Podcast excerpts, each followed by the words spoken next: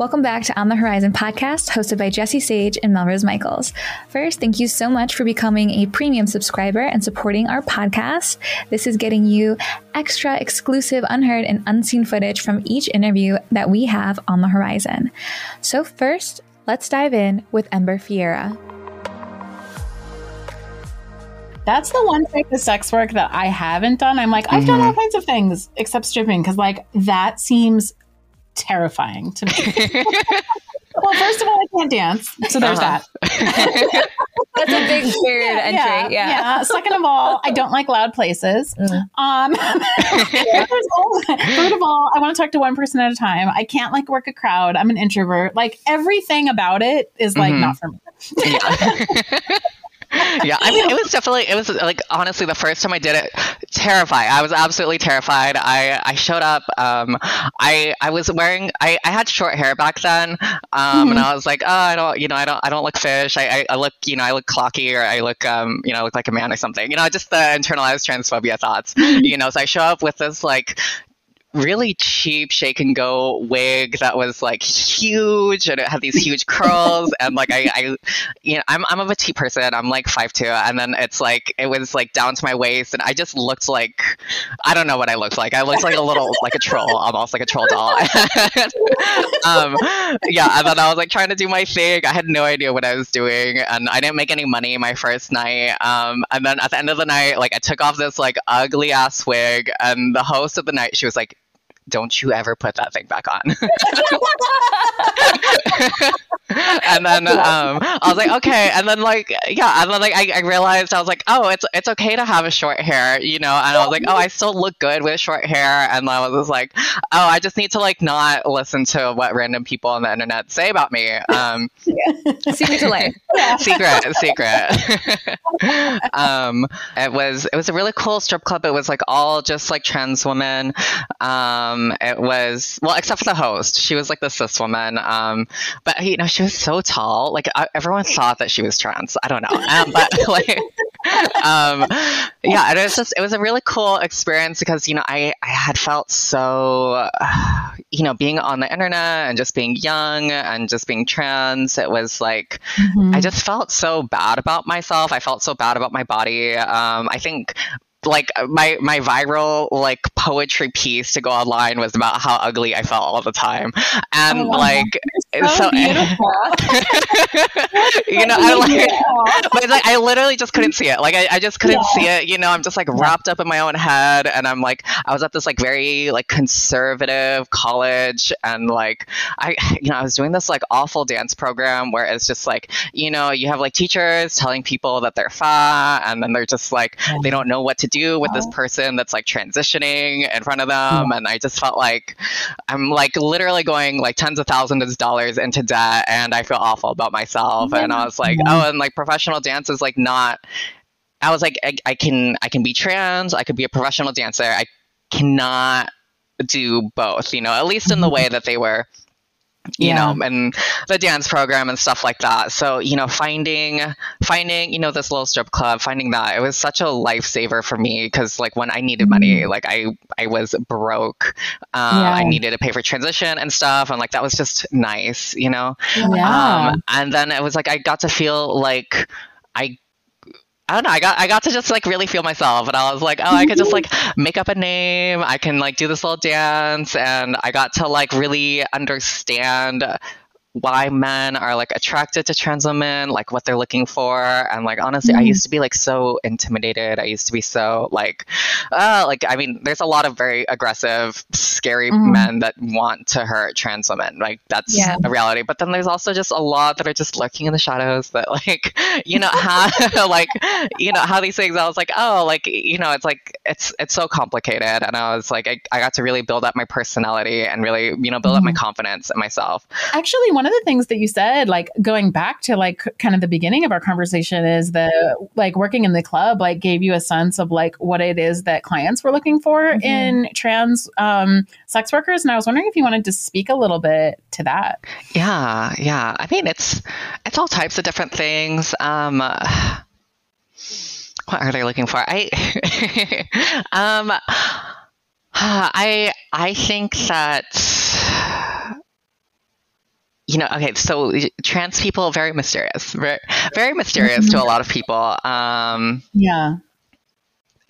You know, I, I think part of that's because like there's just not a lot of good media representation. I think the last couple years, I'm really amazed, you know, with like mm-hmm. the way things have changed. Um, but you know, kind of the rise of social media has really kind of changed that game too. Um, but I think mm-hmm. you know mm-hmm. a lot of people have like really um, you know, it's it's interesting because I think that you know most of the guys that are attracted to trans women identify as straight, sometimes mm-hmm. bisexual, sometimes queer, sometimes gay. Um, not as common, but um, you know, it's it's like it's straight, but it's also queer, and mm-hmm. I I don't think that they have places to like talk to about it, you know. And I think that a yeah. lot of you know men are looking at porn and are interested, right? And they're feeling desires, they're feeling, you know, stuff happen inside of them. Um, mm-hmm. And I think that, you know, a lot of times, you know, seeing a dancer, it's like, it was like confirming it for them, you know, and like, yeah. I, I, mean, I remember yeah, like that. yeah. yeah. And like, I remember one of the first, one of the first times I was there, right? And I like, I walk over, I say hi to somebody, and then he like literally runs out of the club and i was like oh no am i scary like did i you know and i, I kind of giggled about it you know and stuff so I, I think that that that was kind of the thing is that it was a lot of people just kind of like trying to figure out themselves and i, I think mm-hmm. that you know a lot of times as sex workers a lot of times as trans people um, you know we're just we're kind of mirrors for other people yeah um, mm-hmm. and um yeah and and you know i think they project a lot of you know things onto us right. and stuff mm-hmm. um and i it can definitely be quite annoying at times but i also think that you know like i i would love when i would see people just figure out things about themselves and get mm-hmm. to understand their sexuality like on a deeper level and really just kind of like I don't know, come away with like that personal growth. And I was like, oh, I'm, I'm doing good in the world. Like, yeah, yeah. I did my, a little bit of difference, you know. And I'm like, okay, maybe, you know, maybe down the line he's going to have like a, you know, like meet like a really nice trans girl who like wants mm-hmm. to, I don't know, get married or do something like that that I don't want to do. But like, you know, like maybe, you know, they're going to meet and they're going to have a great life together or something. I don't know. Like, so like a lot of it, I just felt like it's, it's a little stepping stone, you know. And then me, I'm just, I'm such a voyeur. Like, I, I love people's I, I love getting to know people um, you know i do a lot of writing i do a lot of like creative stuff and I, I just love just like I don't know. I just I feel like there's things that people would tell me that they like never told anyone else in their life, you know. Yeah. And I, I just I love secrets, like you know. sex work. I'm like I know everything that people do, and I love that. a secret keeper. Yeah, it's like part of the job. Yeah. yeah. That's yeah. a great perspective on it too. That's yeah. so true. all the inner dirty details. Yeah. yeah. It kind of shapes my perspective on the world though, because then I'm like walking around downtown or something and some guy's wearing a like a suit and I'm like, what's going on under that suit? Like, what do you do on your lunch break? Yeah. under there. I want to know like exactly what's happening. Is he like That's amazing. That's me. Next, let's take a look behind the scenes of our interview with King Noire. I'm curious because I know the viewers or listeners that are going to see this, they're still gonna, or some of them, a section of them are still going to think like you're you're living this amazing life and you get to do all these things and it's the coolest thing they've ever heard of, which is true, I'm sure, and great. but I'm curious, as a man, it doesn't suck. Yeah, it's, it's all right. But uh, as a man, is there anything you felt has been disadvantageous to you in your career as a male in the industry? Because I feel like we don't hear about things like that.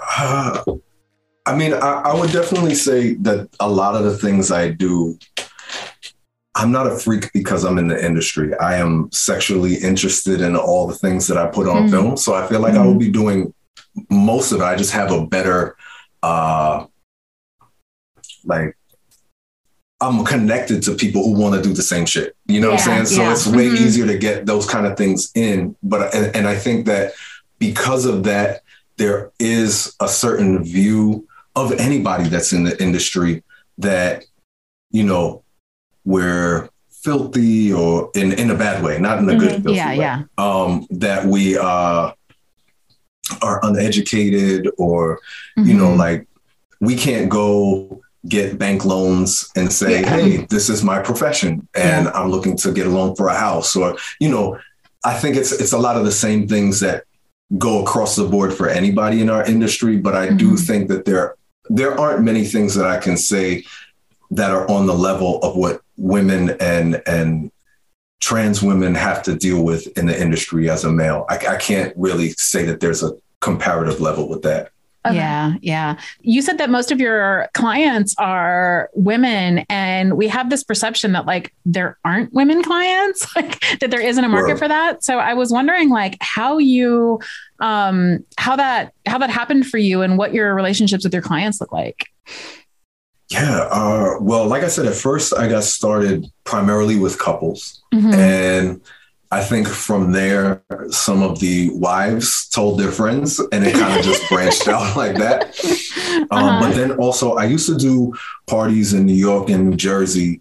Uh, I was an erotic erotic touch masseuse, and basically the reason Both of us I, I came up. up, What- what- you did what? Like, that's a thing.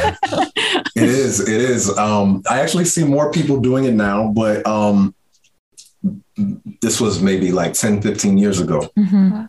You know, uh, a lot of male revues, in my opinion, were created by men who thought what women wanted was the same as what they would have wanted if they were Yeah. women. Yeah. if that makes Yeah. sense, right? Yeah, yeah. So it's like not every woman wants to go to a, a club and have some stranger put their dick on their shoulder, right? yeah. So, you know, I wanted to create a space that was more sensual, more romantic, and more catering. Like, if you do want a dick on your shoulder, you can get that dick on your shoulder. you know what I'm saying? But if you don't want my dick on your shoulder, there's a whole lot of other things that can I've be actually done. never thought of having a dick on my shoulder. this is the first time I'm yeah, first time it's crossed my mind. it's never like a thing I've thought of. No, but when you say and, like, and, and that's that's the thing. Like a lot of times, people will go to to um because like I, I've danced both strip and go go in clubs as well.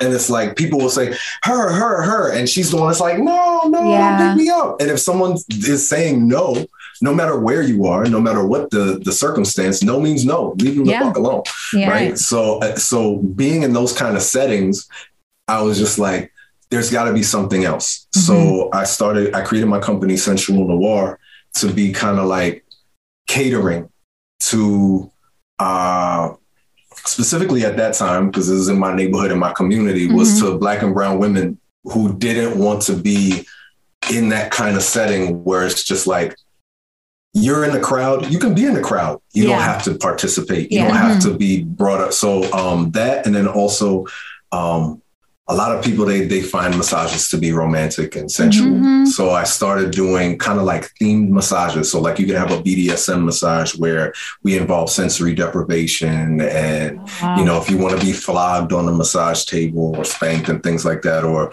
I did one with uh, strawberries and whipped cream or hot hot candle wax and ice, and it was like a whole different experience. Yeah, that's cool. So That's really you know, I, I think from those parties, then I started getting more private clients because they were Mhm. like, okay, he's not gonna go beyond where I'm comfortable. yeah. So it, Definitely. it kind of just started branching out for me from there. And I think, you know, word of mouth in any industry and in any profession is always the best advertisement you can get. So I, there are women out there. And I, I do think though society tells women that if you pay for something in regards to sex or even your own pleasure, that Mhm. somehow uh, you're less desirable. Yeah. But if men do it, you have power. Yeah. You know exactly. what I'm saying? So Mhm. I, I definitely always have said to, to my clients, like, this is you e- e- e- um, exercising your power. Yeah. Yeah. You It's also know, like this is- self care. Yeah. for Yeah. sure. I would totally pay for an erotic massage. Like, I wouldn't Yeah. see any reason why. Like, that's great because then you can be like, this is all about me and what I want. And But also, when do you do that? we see that context and so Yeah. just in language like oh he's assertive she's bossy or he's you know Yeah. he's in charge she's a bitch so like Yeah. it's just that double standard built into society right now And it's, and it's the same thing. And if you're getting a full service provider um, situation as well, like you want it this way, and you don't have to worry about yeah. me Mhm. unless you want to. yeah you know what I'm saying? right. I'm here to please. I'm here to please Yeah. you. Mm-hmm. And and it's the same thing with like BDSM sessions. Like this is you're setting this up. It's not like you're Mhm. trying this with some somebody who's never done it before, so you don't Right. know if you're fully safe, um, or somebody who who doesn't care about your your pleasure. Your pleasure is my pleasure in this Right. particular situation. You know. Yeah. I think too, this is because a lot of times I've uh, I've had this conversation before. Is like you know, porn in the adult industry often just imitates what's the society. Like this is this is literally a mirror for what's actually happening in present day, and people don't like to give that Mhm. credit because it's, they think it's showing them the bad sides of themselves. When really, it's like this is just the side of yourself. Like this is what it is. Um, but I also want to kind of ask you like ha- what are your personal experiences with with race coming into you know your adult industry business and like things that have impacted you directly like anecdotal? Directly i hmm, craziest experience personally not even just for my business as an Mhm. as a as a whole. Uh, i was filming in iowa of all places um, in in des moines for a company in des moines. Um, and they had like a, a bunch of us staying in a in a like a model house. Mm-hmm. and we fil- we finished filming. And usually i'm done filming you know i'm gonna get back to the rest of my life. You know what i'm saying? Even though i'm in this model house you know i gotta still handle things at home and, and make sure my family's good and things like that. And she's kind of like the the other performers like hey like let's fuck some more. And i was like nah you know i'm good. I'm about to check on my family or whatever. So I go go into my room, and she wasn't the sharpest tool in the shed because she's trying to text our agent and winds up texting me and says King is being an uppity nigger and won't have sex with me. wow And this performer, she she still is performing now. She's been hired to work with other black men, and you Oh know, I, I I spoke about it. And overall, the industry didn't didn't really uh, respond in a way that that I would think a workplace environment should. Yeah. You know what Mhm. I'm saying? I, I I told the company like they never released the scene uh, to my to my knowledge, but they definitely tried to talk me into still working with her. They were like, "Come on, it's not that bad," and all that kind of shit. Like, nah, it's that bad, yo. Like, yeah. yo, chill the fuck Yeah. Um, so I think about that. Um, I think about the fact that Jasmine and I, and Jasmine and I have won three uh, FetCon awards. Two for Mhm. best full length feature and one for like, I guess it was like a short feature. No companies have ever reached out really to Jasmine to direct for them Mhm. or reached out to me to do editing for them Mhm. or reached out to me to do you know what i'm saying like yeah. if if we were white and Mm-hmm. had that kind of response yeah yeah. i think that there would be a, a different reaction you know Mhm. um do you feel like the industry is more comfortable with you as a performer than as uh, someone in a, like executive like a pro- as a pro- producer or an editor or these kind of more i don't know if they're higher up roles they're just more i don't know like Yeah. more behind the camera stuff yeah like definitely i mean I, I, if you look at the percentages yeah i think it's only started to change a little bit in regards to having more women behind the camera yeah Mhm. Yeah. That's true. Mhm. and and even that it's been more directing than camera work yeah. Mhm. Yeah. or editing you know Mhm. because now it's equipment yeah women know how to push buttons i don't know Yeah.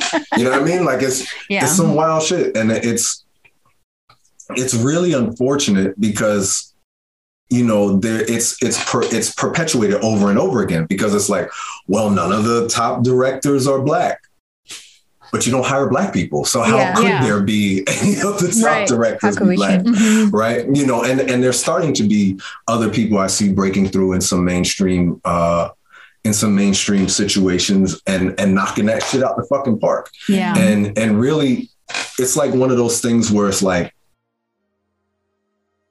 white people be like why does everything have to be about race Mhm. And black people we feel the same fucking way Yeah. except Mhm. you're annoyed by it, we're held back by it. Last but not least, let's listen to the exclusive from our chat with Dulcinea. There needs to be a lot more of that where not like of that, no. But when artists or like even TV shows, because Mhm. you look back and like past seasons, like Friends is a big problem area Yeah. of this where they've said and done things and made skits about things that in modern day, you know, progression of where we are, Yeah. like you can't be doing that anymore. like putting Monica in a fat suit over Yeah. and over again. I'm like, yeah, the way that they treat trans people on the show too. So Yeah. if if these people or artists or produce, producers can come forward and be like, you know what, things have evolved. Like we need to take that off air and just leave that where it let it die. Like let it be in its pocket of time and who saw it who saw it but we've evolved and we're going to do away with this like more artists on the radio Yeah. and with songs and stuff can be like i don't want to cash a royalty check off of that piece anymore because Yeah. now we've all evolved and seen the mistake that this was Yeah. and it's time to move forward. So like if more people would step up and own stuff like that and like let their art evolve with time, I think that would be really really important. I'd like to see that more. Yeah, I think just to acknowledge, I mean, uh, I'm not trying to cancel anyone. And the thing is, the truth is, yes, times were different. Like, I loved The Who. I thought it was adorable and funny and hilarious when Keith Moon and John Lennon would dress up in Nazi uniforms in the 1970s and go terrorizing people in like the Rainbow Room in Hollywood because it's just like they were rubbing elbows with other rich celebrities and making them uncomfortable. And it was funny. It was just the edge lord humor, basically. It's like the 1970s version of edge lord humor. And, um, you know, uh, the thing is, is like,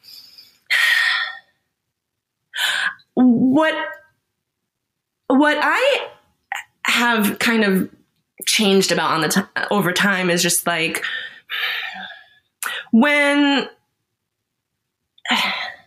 okay like it's just i don't necessarily feel inclined to celebrate humor that uh, generates such a cringe you know what i mean yeah, yeah. it's yeah. like like it's like watching old episodes of south park too right Yeah. and it's just like oh that doesn't hit the same way that it hit in 1997 Yeah. you know and then Yeah. yeah, but yeah. then then like sometimes you're like oh this is a new episode like mm, mm, Yeah. Yeah. and it's just like oh but they're they're sad they're making fun of the bad guys and it's like But also, if something can be taken so out of context and it's like a short clip that gets retweeted around the world by the people that think it's the honest context, like that has been a huge yes yes landscape of Mhm. misinformation. Yeah. Yeah. So let's like move into like I think that that history was like really interesting. And um especially because like the way that you're talking about this, I'm thinking like we're roughly probably around a similar age given like when all of that happened. But I think that like hearing that like how all of that went down, like from your perspective and how it impacted the way in which people sexualized you, I'm wondering like how how have you seen this like in your work so you eventually started doing like sex work how like Mhm. have you seen it in your work and do you feel like do you feel like those images um do you still see that in your in your clients or in what they like And is it amplified? Like, are those? I don't accept clients who fetishize Yeah, Asian yeah, women. yeah. It- it's such it's like a such a turn off from the first message. Yeah. I'm just like block. Um, but Mm-hmm. at the same time, um, like you know myself and a lot of other Asian sex workers, we don't have to erase our Asianness in Yeah. order for other Mhm. people not to fetishize us and we shouldn't Right. have to um, because and and this, i bring this up because this is the pushback that i get when i post something like if i post myself in a kimono or if i post myself in my uh, monastic robes which is controversial but um but uh but or if i celebrate my asianness and if i celebrate my japanese heritage in a post or in my content or you know um uh evoke imagery um, Yeah. that is reminiscent of Japanese art or something like Mhm. that. And then they're just like, well, you advertise yourself as Japanese. So, you know, how do you expect people to not be attracted to that? Like, you're inviting people who want that. wow And it's just like, Mhm. Well, that, and it's very victim blaming and it's very you asked Yeah. for it. And right it's right right gross. yeah um, so there's that, but um, you know, I can kind of tolerate. Like, you know, I there's dating profiles on Tinder that it's just like, I want a hot little tight Asian spinner. I'm like, that's not me, you know? Um, And uh, just the language, it, it, can be really dehumanizing. Um, mm-hmm. Obviously, uh, to be reduced to um, either like the innocent you know, Lolita Japanese girl, like so small, or like the, you know, the term LBFM that you come across on porno. LBFM is, that is either. little brown fucking machines. And that is the term that white sex tourists use to describe, like, you know, going down to Thailand and wow. getting some LBFM pussy. Yeah. If you, if you, uh, you know, fall down that, uh, you know, the, the Thai tourist porn and like, you know, teenage Thai prostitute porn on Pornhub, um, mm, wow. it's ugly and it's gross. Yeah. And like the girls, you know, yeah, they look really young, but uh, also they look really unhappy and really uncomfortable. Yeah, yeah. and and that again, it's just like those are um, relatively large ish production companies and so yeah. i'm sure that they're going through the right channels and you know that the yeah. models are of age and they just happen to look young and all that stuff but and also you do see the same girls appearing in the same content yeah. over and over mm-hmm. again over time. Mm-hmm. So, um, but the thing is, is like, you know, y- you want to stick up for an industry um, where uh, adults are allowed to make their own choices and yeah. um, create and also consume the content, you know, as long as nobody's getting hurt. Um, but like, there's stuff like that where it's just like, you know, these hot little brown fuckholes and, you know, like, slanted yeah. pussy and all these other it's so gross um yeah. so it's hard to yeah. see things like that and um yeah. and all you know what i mean it's just like well where do i fit in in my content yeah. i don't want to mm-hmm. contribute to anything that's going to um, attract clients you know like no one's coming to me mm-hmm. because they want to see like you know teenage thai girls you know whatever but like so your content has like such a high um artistic value yeah. so like it makes sense like it's beautiful um and it makes sense to me that like you would incorporate the things from your heritage like for like both for like your because it's coming out of identity, your own identity yeah. but also for like the aesthetic like you know beautiful. Yeah. Yeah. And so Japanese aesthetics are beautiful. You, it's, not a beautiful. I mean, that's all I was yeah. trying to say is the aesthetics are beautiful. Your aesthetics are beautiful. It's very curated. It's very nice. It's interesting to me that somebody would come in and be like, oh that's the same thing as this other thing so yeah. like we um you must want to be fetishized for that like it that's hard for me to wrap my head around because that's like no, I mean, that's not how I look at your stuff. Mm-hmm. Uh, no one that is familiar with my work approaches me with that in mind. Yeah, yeah, I, am talking more about like uh, in the civilian world, how I'm approached. We hope you enjoyed this bonus footage from this episode of On the Whorizon, and we look forward to having you tune in next time.